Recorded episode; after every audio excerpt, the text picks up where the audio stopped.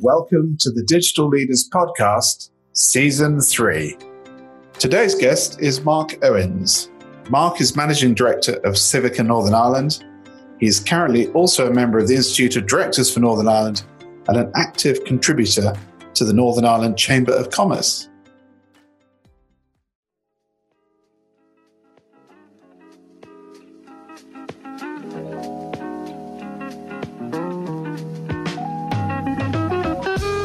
Hello, Mark. Great to have you on the Digital Leaders podcast. Thank you, Robin. I'm really pleased to join you today. Great. So, before we find out a bit more about you, can you tell me uh, a bit about Civica Northern Ireland? Certainly, yeah. Uh, so, Civica Northern Ireland, one of the uh, divisions within the Civica Group that's responsible for our digital solutions. Uh, I'm currently the managing director uh, for the uh, for the Ireland operation, based mainly in Belfast. So, although it's Civica Northern Ireland, you cover the whole of Ireland. Yeah, and we're we're a legal entity just in, in, in Northern Ireland, but um, my territory is to cover the island of Ireland. We have actually customers uh, in the Dublin region, uh, as well as uh, quite a few few customers here in, in Northern Ireland. So yeah, we cover the island, uh, and we do that under the uh, digital uh, umbrella of of Civica. Fantastic. Now, our listener isn't based in Northern Ireland and, unlike me, doesn't occasionally get to go to Belfast and discover what a fantastic place it is. So, the one thing they probably do know is that an awful lot of the fantastic private sector companies serving the public sector across the UK and particularly central government here in London are from Northern Ireland. So is there something in the water over there that just creates great digital companies? Well, I think first and foremost, we we have a very proud uh, education system here in Northern Ireland uh, with our two main uh, universities, Queen's University and the Ulster University, which would effectively be feeder clubs for, for our organisation here and other organisations in Northern Ireland. So very high standard of education. And, and, as a result of that, we do get some very bright and talented placements and, and graduates coming out of those universities and also out of the um, further and higher education authorities. That means that we can grow uh, our capability in Northern Ireland and, and, and be able to sell that capability on, on outside the island particularly into UK and beyond. And in fact, Northern Ireland has just been named as the fifth largest tech hub in the UK which we're really pleased with. And the demand for uh, digital skills, particularly in Northern Ireland, grows every day, which is a challenge because then obviously we we were not just the the only the only uh, gig in town. We have to show that our business uh, can attract that talent when there's such a wide variety of options for them. There must also be a good entrepreneurial spirit in Northern Ireland as well. Is, is that the case? Yes, I, I believe so. Um, I think if I if, I was being brutally honest, um, Northern Ireland people tend to not sell themselves very well. We've got some great talent, but we tend to be quite private. So when we do something well, we don't we don't shout it out a lot. However, um, speaking personally, uh, one of the first things that happened when I landed here uh, about a year and a half ago was to look at how we foster innovation. I mean, the technology, in particular the digital technology arena, thrives on innovation. It thrives on solving business issues in, in, in a digital world. Um, one of the first things I tried to, um, to, to, to instill in our people here was no, no, fear. Come up with ideas. It doesn't matter how mad they sound. Please do try those ideas. And and I was really pleased in, in about month four or five when one of our more junior talent came to my came into my office and asked me, would it be okay if we entered a competition on these the, the smart cities deal? Uh, really pleased to also find out that we won that competition to provide a very clever digital uh, solution around safe safe places, particularly in parks uh, in in Belfast. So I think it's very important that leadership, digital leaders, uh, foster and innovate innovation because my my definition of innovation is people, and we can create lovely technology rooms, we can create the latest technology, but if there isn't a person at the end of that to come up with the idea that solves a real business issue, then innovation will stifle. And I believe that in Northern Ireland, we try to encourage our staff to be entrepreneurial, and I think it's working. And in terms of the kind of the community of Northern Ireland, I know one of the things that, that you do, which I really like, is this annual survey of is it attitudes to digital public services? I think it might be broader than that. But um, there were some really striking findings from the report that I read this year. You, can you tell us a little bit about that? Yeah, it, it, comes under the umbrella of, of what we call changing landscape in, in, in Civica, where we each year um, try to look at, at, at, public sector services and understand that are we really addressing the key issues. So luckily enough in Northern Ireland, I was able to do two things, Robin. I was able to uh, survey over a thousand citizens of Northern Ireland about their attitude and their views on, on how the digital economy in Northern Ireland is at this moment. But even more importantly, I was able to invite in the leaders of uh, most of the public sector services in Northern Ireland so that I could, first of all, tell them what their citizens believed they were doing well and not so well, but also then to get them around the table and talk about collaboration, about uh, innovation. And actually, I, I was pleasantly surprised at some of the outcomes. If I could give you some of those uh, some stats that came out of that, we believed Northern Ireland was behind uh, the UK in, in our in, in our digital journey. Actually, from what we believe, we're we're ahead, and that's coming from senior leaders. We asked our, our population did they believe better use of digital technology was a good thing. Over sixty percent said yes. So first, that's the big question you know, are we doing this? But are you, are you, are you getting on board with it? Do you want more of it? We actually try to look at the demographics, you know, what type of people, what age of people are using these technologies. And it was great to see that, you know, not only young people who embrace it, but actually, you know, there's a huge demand for people over 64 years old, uh, 65 years old in our survey. And let's be clear, our population are lasting longer, they're living longer.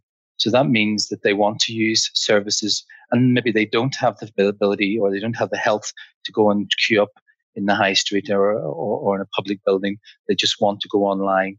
And actually surprising how many elderly people actually use this technology. You know, half of the internet users in Northern Ireland are aged between 65 and 74 that was quite a quite an amazing stat when we put it out there. But also when we when we also talked to the um, departments and the and, and, the services, public services leaders, it was interesting when we found out how many, uh, what percentage of those departments were making good use of uh, digital technology. And in fact, only 6% of local government were doing it, 13% of healthcare, uh, 14% of devolved government. So that told me as a digital leader, there's a great opportunity to, to expand on the services we offer. If I took two minutes to explain how we do that in Northern Ireland, we have a government services portal called NI Direct. NI Direct's aspiration uh, was 16 by 16. So 16 devolved local government services online by 2016. We're now at 32. And that demand has been driven by our citizens. And I think our report in one way helped those government departments validate that the demand from our citizens is there. Um, in fact, there's a pressing need for more of it.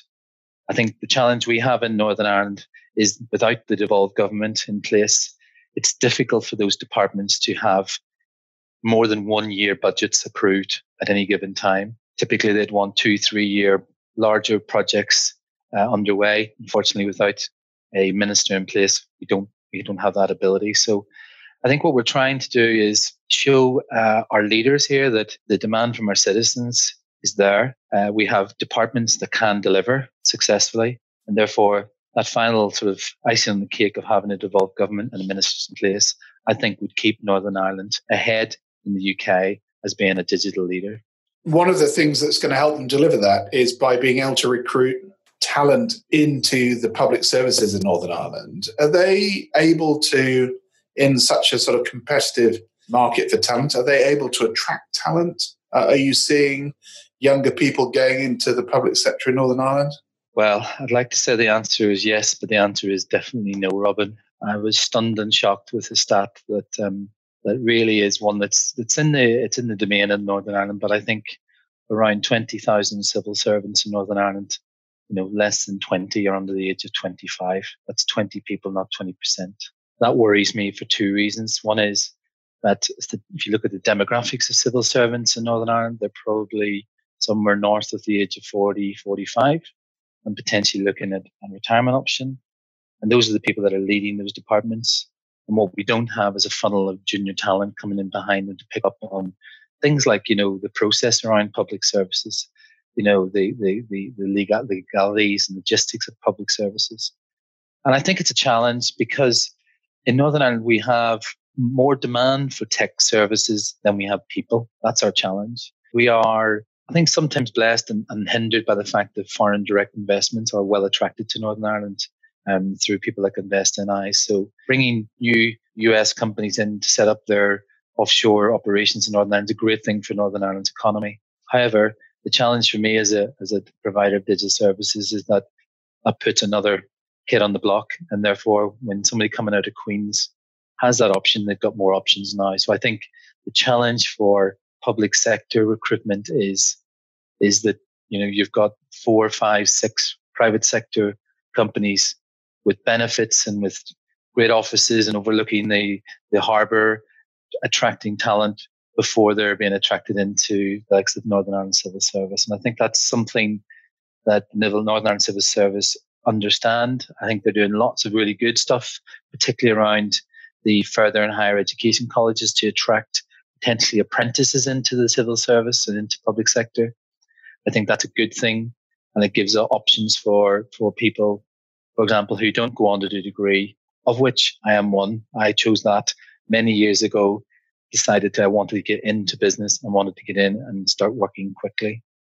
So I think there's a big challenge um, for those le- for those um, uh, public sector service leaders. So thank you for bringing up your background because that's where I want to go next. So can you tell me about your journey? I mean, you've just said you didn't go to university on your way into your career. So, so what were the early inspirations, aspirations, influences on you that have kind of led you to your current role? Uh, yeah, there's there's a couple of things that would probably have influenced. I mean, I I, I come from a family of uh, high academics. I've got a brother and three sisters all of which have got degrees and all of which you know, two have got masters uh, and, and have all done academically very well. I was probably in the same roadmap to do that. I, I, I got nine GCSEs, as we called them, or O levels back then, of various grades. However, I remember vividly going to see my careers teacher for the only 10 minutes that I ever spent with a careers teacher in my uh, secondary education, grammar education. And his uh, suggestion was potentially that I join the civil service, which uh, not to demote civil servants, I felt that I had more to offer this world than than being a civil servant. And, and my father was a civil servant, and I seen how frustrated he got at times about the ability to shape and change. Technology, where did it come in? I mean, I probably played around with technology like most teenagers did when you know the record player wasn't working or uh, the tape recorder back then is you can sort of give my age away here wasn't working i got intrigued about how that why that broke and trying to fix um, you know certain circuits and stuff. Um, and then it, they had a moment of inspiration where an, an aunt of mine um, realized that I was not really wanting to go back and do A levels, and she pointed me towards uh, Belfast College of Technology, also now known as Belfast, Belfast Metropolitan College. But I was lucky to get to meet a lecturer there who was majoring in electronics electrical engineering, and it seemed to sort of resonate with me. I, I liked that area. And I, I, I went on to do a BTEC, which was you know, an, an, okay diploma at that point. But it became very clear to me by about the age of sort of 18, 19 that I wanted to work. I wanted to go and actually find out what all this theory was about and go and put it into practice. And I was lucky enough to start my first job in Belfast in around uh, the age of 18. Again, I had this passion and hunger to do better and got taken away by the bright lights of London, having read an article in one of the local or the national newspapers for IT companies in London looking for uh, PC engineers. So at that point, we were into PCs on the desktops and they'll give my age away. I moved to London for four or five years, which was probably one of the bravest and probably one of the most inspirational things I've done. I was 18, 19 years old. I was on my own. Started with an IT company, went from an engineer to an engineering supervisor to the uh, head of en- engineers, and then eventually to the IT manager of the company within four years. And it was that point really I got the bug. That's where I wanted. I really knew knew that that's this is what I wanted to do. And I guess on the beliefs, um, and it stays with me to this day. The reason I go to work each day is the customer. I, I get such a kick from dealing with customers at every level, and I've dealt with them from the data center IT guy up to the chief executive of some of the biggest companies in the UK and beyond. And I never forget the fact that my job is there is to provide a service. And I never forget the fact that the client, how difficult they can be and how uh, demanding they can be, are being that way because they want their their their business to be a success, and we're part of that success. Um, I guess then for me, I, I had an opportunity to get into the software world. I was in data centers putting racks up and filling servers in and connecting up operating systems. But I think the, the, the opportunity I had was when I came back to Belfast to work, um, the company I came into had mentioned that one of their customers was implementing this big software called SAP and that I was going to get involved in the project to help build the infrastructure around it. But it became clear to me quickly was the coolest bit was doing the software. So I didn't have to sit in a very cold server room or lug very heavy servers up and downstairs into a server room. And then I could sit in a desk and configure the software and configure the software to do effectively to run a business.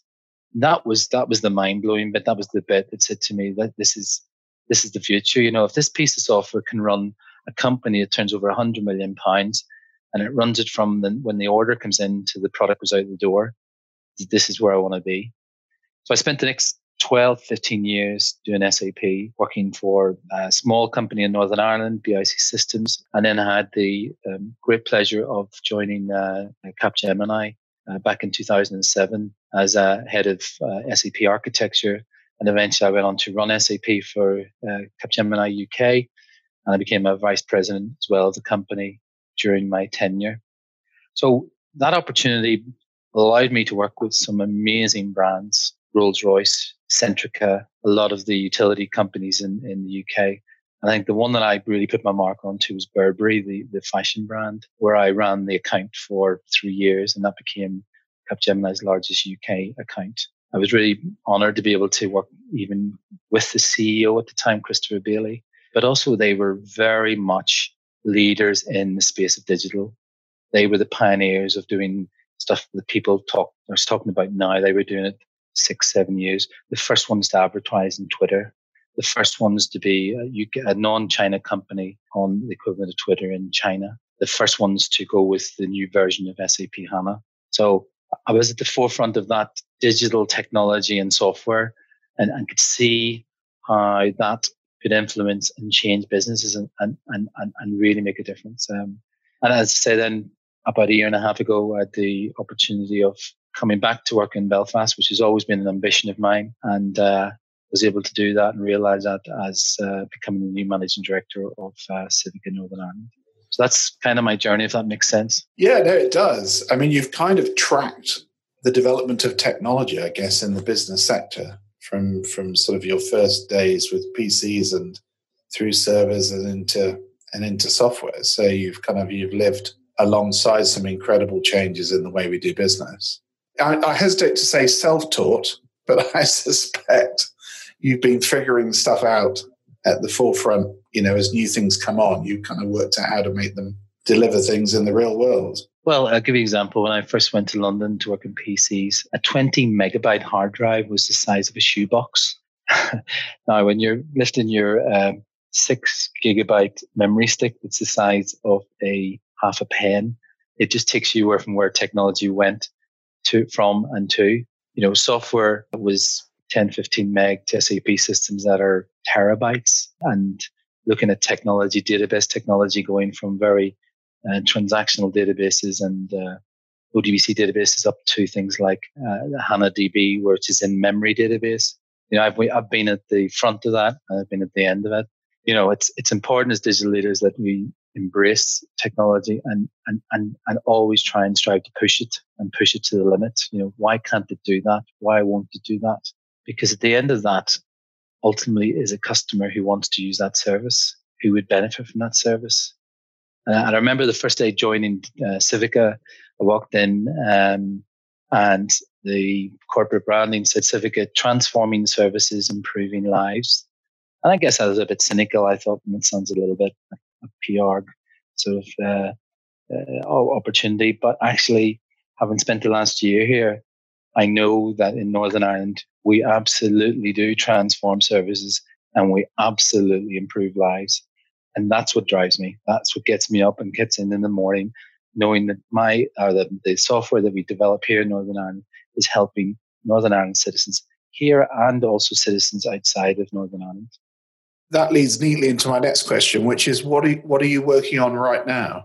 What I'm really excited about is um, So when I joined, I mentioned that I, I, I see now innovation being really important and two things that we worked on, but I'll talk about one predominantly. Um, Civica didn't have a mobile product and we, we used to typically purchase uh, mobile products from third party vendors and and that meant we were a bit sort of stuck with their roadmap and if they changed we had to change and our software then that's behind that mobile app we may have to change so and uh, one of the things I'm very proud of was um, building a mobile working platform that um, that I think we can that will, that'll leave us in, in a great position going forward at a group level. But I think the thing we're really excited about and we're working on right now and we're on sort of version 2.0 of it is a, a product called Sense AI. And there's a bit of a clue in the title. I talked about the innovation of the prize that we won on the Belfast City Council uh, um, competition for safe places.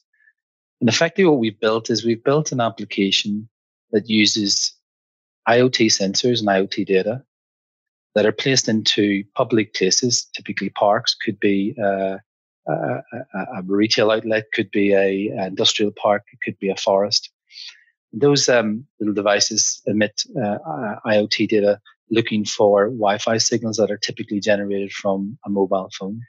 And when we get that data, we can then just basically work out where that device is, is at real time, therefore allowing a organization, customer, uh, you know, anybody to understand what the movement of uh, uh, people are within their organization. So why is that important in a park? Well, Northern Ireland is not unique in saying that parks are public places, but they also uh, can be antisocial places. They can be uh, used by um, drug dealers, uh, and they can be they can be dangerous. So understanding a pattern of what goes on in a park and using some AI and some machine learning to allow the park or the, the council to work out that that's either a football match or a fight. And then being able to net notify criminal justice, whether that be PSNI, police services, or whatever, the park themselves or the park keepers, so that they can maintain a bit of um, sense and safety within their own uh, environment. So we, we trialed that last year. It was highly successful. We're on to phase two of that. We've had great demand and interest from other organizations. Uh, talking to one of the largest forestry departments in the UK about the fact they don't know who's in their forest. Um, they're cutting trees down. They'd like to know that there are people around in case there's a health and safety issue. We're talking to uh, one of the large arbor commissions in the UK who plan to trial this to understand a bit more about knowing who's on their property and where those people are, should they be there. So we're really excited about that, Robin. Um, and I think what we're excited about it's taking three real big buzzwords in our digital world, which are uh, machine learning, artificial intelligence, and, and genetic things, and applying them into a real business solution and allowing people to make decisions based on real time data, algorithms that make sense to understand what that data is telling them. And um, it's got huge excitement for us, and we're we're co-developing that um, with our with our colleagues in GB, um, where we think there's a great market for that across not only councils but other uh, organisations of such ilk. One of our um, digital leaders of the year in the DL 100 this year was Dave Vincent, who I think is on the tourism side in Northern Ireland. Said, can this technology be used to kind of find out who's in the city and where they are and what they're doing and that sort of thing from yeah. a so tourism yeah. data perspective? Yeah, so, so Dave's very, very interested in knowing when people arrive in Northern Ireland where they go. I mean, as a, as a tourism office, you'd, you'd think that's that's a standard. It's difficult to do that. So what we can provide is in an area, we can we can pick up on the fact that the, these signals are generated and there's a pattern behind them. So, for example, Northern Ireland now is one of the stop offs on the world cruises, uh, which we've never seen before in our history. So, about once every two weeks, we find a large cruise ship arrives in, and we can start to use that patterns to understand that when they get off the cruise ship, where are they likely to go? What parts of um, uh, of Belfast uh, would, would, they like to visit? And then now, so the first question is, you know, GDPR springs up and going, oh, was this a little bit crossing the line? Of course, we've already checked that out. And at the moment, we don't bridge any or overlap any GDPR rules because simply all we're doing is picking up the MAC address of the mobile phone that's being emitted from that phone. So we don't know the individual is a female, male. Uh, um, we just know that they are likely to be a human being because they've got a mobile device on them. Uh, so Dave's very interested, and we've had several chats and coffees over this. He promotes a lot of uh, National Trusts facilities in Northern Ireland. For example, the Giant's Causeway, which is a National Heritage Site. But nobody knows at any given point how many people are in the Giant's Causeway. And our application could pretty accurately say that there are, at this very moment, 400 people in and around the Giant's Causeway area. So that's either a large crowd, a medium crowd, or a small crowd. So it would allow somebody to make a decision on whether they wanted to go at that point. I think even from the safety aspect, national trusts typically close at a, at a given hour of an evening, six o'clock. And um, we're able to say to you know to that is, would you want to know that there's 25 people down in the rocks at half past nine at night? Because we could tell you that information. So those are protected, those rocks, and, and they're trying to make sure that nobody's uh, nobody's breaching health and safety as well on it. No, I'm sure. I'm sure our listener can kind of imagine other ways in which they can use it. I just want to go back very briefly. You, you mentioned mobile. Our, our listener isn't tech savvy, so why or sort of how important or where are people using mobile in their solutions? And I mean, you sort of said you you know it was clearly at some point not important enough for you to develop your own solution, but now it is. So is is this a sort of direction of travel and, and how can people use this and, and when? So I think going back to the stats again, uh, Robin, um, you know, we, we did a survey of uh, sort of IT managers, CIOs, uh, CTOs. And we asked them, you know, what area of technology will be the, you know, the single biggest focus for you uh, going forward? And I think our stats, now these are only our stats, showed that mobile coming around 48% seen this, and it was the highest of the people we surveyed to say, is this an interest to you? Will you be driven this way? So half the people said yes. I think if you just look at some of the numbers around mobile technology, um, uh, five billion apps, I think five billion mobile apps or something like that there. I think something like over 35 or 40% of all transactions online were done on a mobile phone. So it doesn't take sort of rocket science to realize that it's a technology that will be growing ever more so given the uh, use of mobile technology and the fact that the, the, some of the stats behind it can prove that it is uh, bringing particularly you know private sector and retail customers you know a benefit by allowing their customers to be more flexible when they trade with them so you put all that together what we realized was that um, and the fact that the point i made about you know being dependent on a third party when it's their technology so we kind of remove that. Um, and we want to build a platform now that will allow any Civica product to have a mobile solution, any customer to buy a mobile working platform for us that has already pre-configured content, functionality, and also works across multiple uh, platforms, iOS, Android, and even uh, Unified Windows platform, although it's quite a dying technology. So I think we, we, we, we've seen the opportunity. We've tested that out. We've got very, very um, positive views from our critical software team that, with which we have over uh, 100 critical pieces of software within Civica that they see and need a requirement for mobile technology to be associated with the application. Brilliant. You've, you've talked a little bit about the importance of digital leadership already, but and this is the Digital Leaders podcast, so it, it's the right place to ask you, you know, how important these days is it that leaders and and obviously as a CEO, these are the people you're dealing with. Uh, understand the digital world. You know, I, I, I probably was a follower rather than a leader when it came to the sort of technology. I you know I would have followed what trends were in, and then I probably since I joined Capgemini 11, 12 years ago, you know, we, we were working on a global basis and I could see what our type of customers were demanding. I'll go back to the, the Burberry situation you know, they, they pushed the barriers of technology. They were asking SAP to rewrite their software way before, you know, know SAP were even prepared to do that. And it was trying to always strive to be better in their business, more economic, better service to the customer. Uh, and then realizing that digital technology can allow that to happen if you understand the business issue. That's that's the challenge, I think, for digital leaders. I talked about those three acronyms, AI, ML, and IoT. They tend to get banded around quite a lot when I actually challenge uh, customers say, you know, what are you doing with those technologies? They just look at me blankly, effectively, and say, well, we know we have to look at them, but we're not quite sure.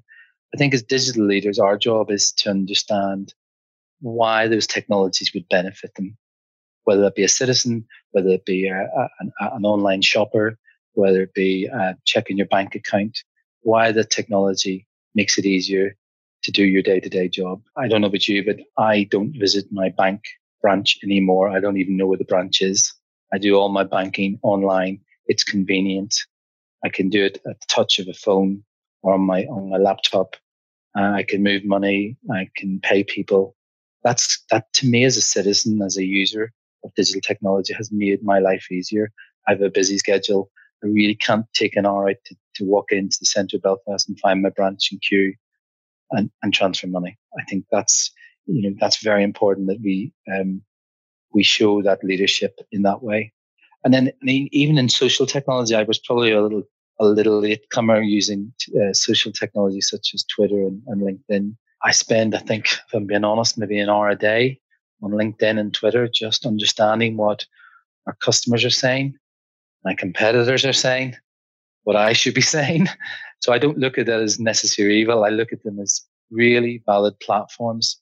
And I have a, a mandate in Civica Northern Ireland that more of our staff try to use at least Twitter as a platform to communicate what we're doing the, in the technology space, even just to educate amongst our peers or even to our customers that the, the technology we're using every day, we, we, want to shout about it and shout about it in a positive way. So I'm, I'm very eager that um, we use uh, the right forums. I'm also very passionate about this big thing about solving the problem, not just talking acronyms. So that's that's kind of on the technology side. And obviously, you're a technology business with a lot of tech savvy people in the in the company. But digital transformation is also about leadership in the change of behavior, culture, strategy, thinking about the business model. So, are you do you deal with that within Civica as well, as well as with clients?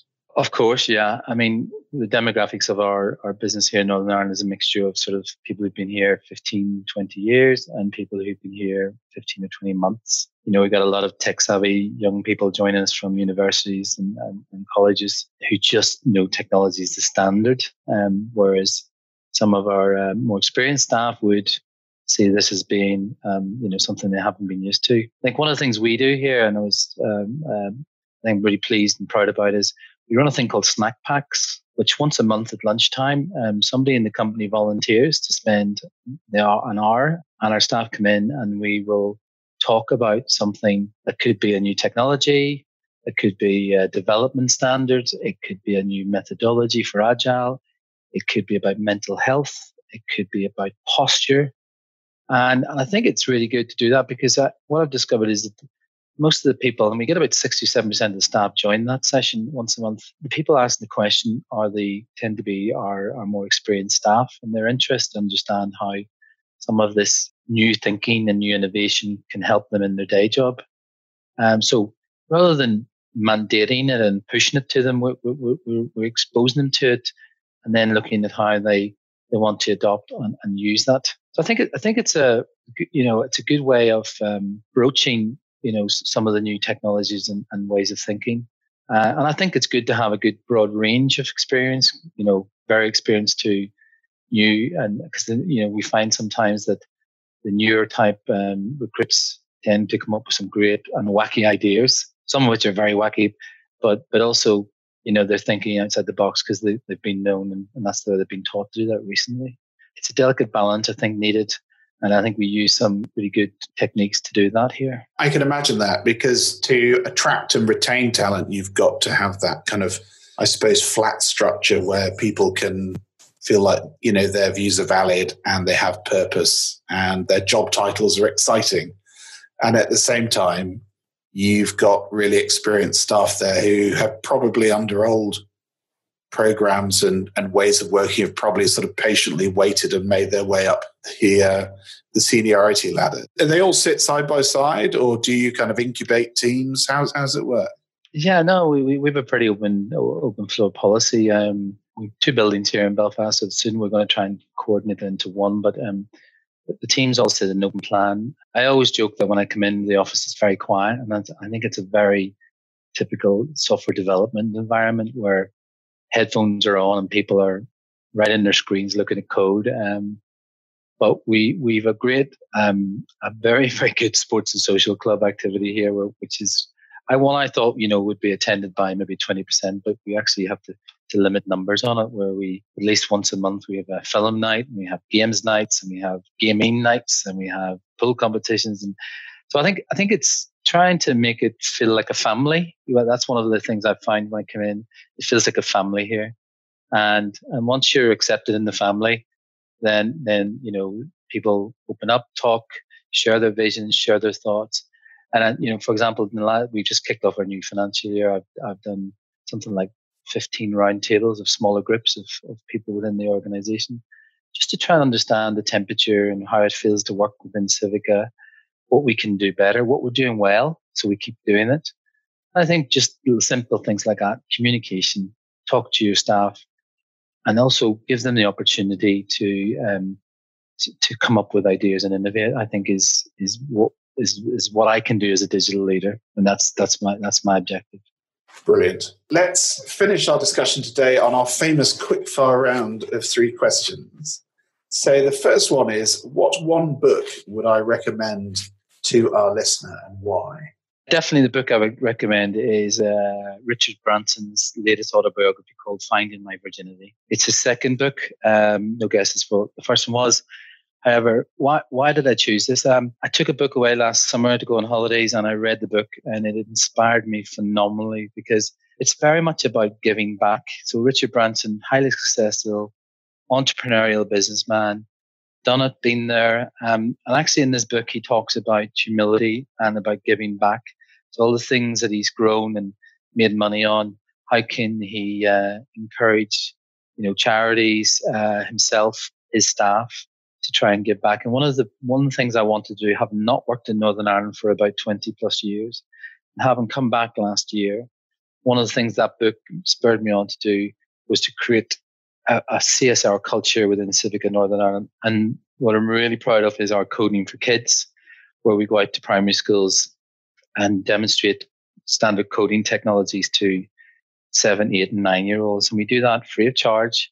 And we do that with no obligations except, you know, offering it to the schools. So I'd recommend that book. He is an inspiration, inspirational guy anyway. But um, yeah, I, I think that's the, the book I would recommend.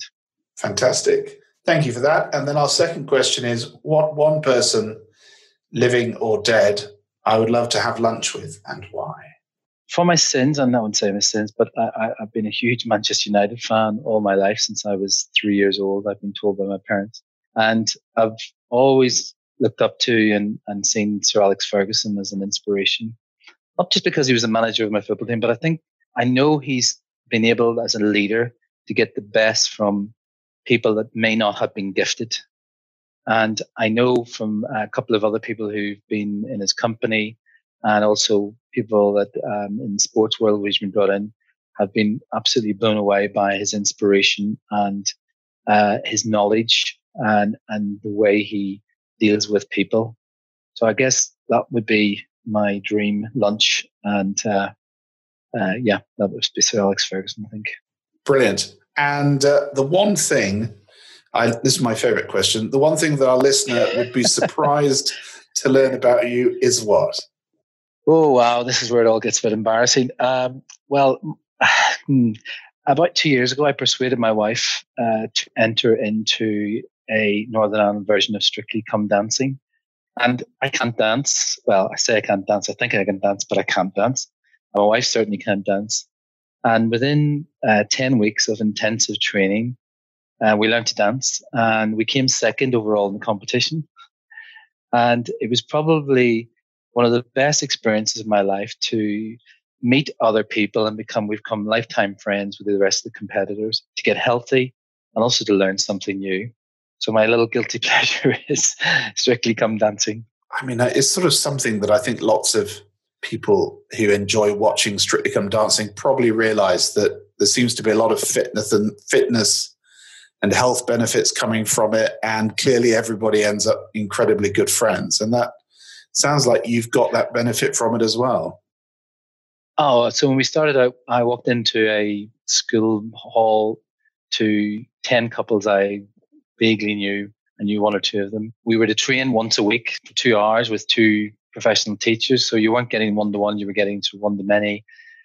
And what we realized very quickly, because we all lived around the same area, wouldn't it be good if we, we went and practiced together without the teachers? Because we were doing a group dance and then we had to do an individual dance. I think I lost, I personally lost about a stone and a half in the 10 weeks um, from just dancing. My wife lost weight. We, you know, we felt much healthier. And sort of video biogs of all the, all, on the night, there was sort of video biogs of the other dancers saying, asked three questions and they asked, who's the most competitive? And I think seven out of the 10, the couple said Mark Owens.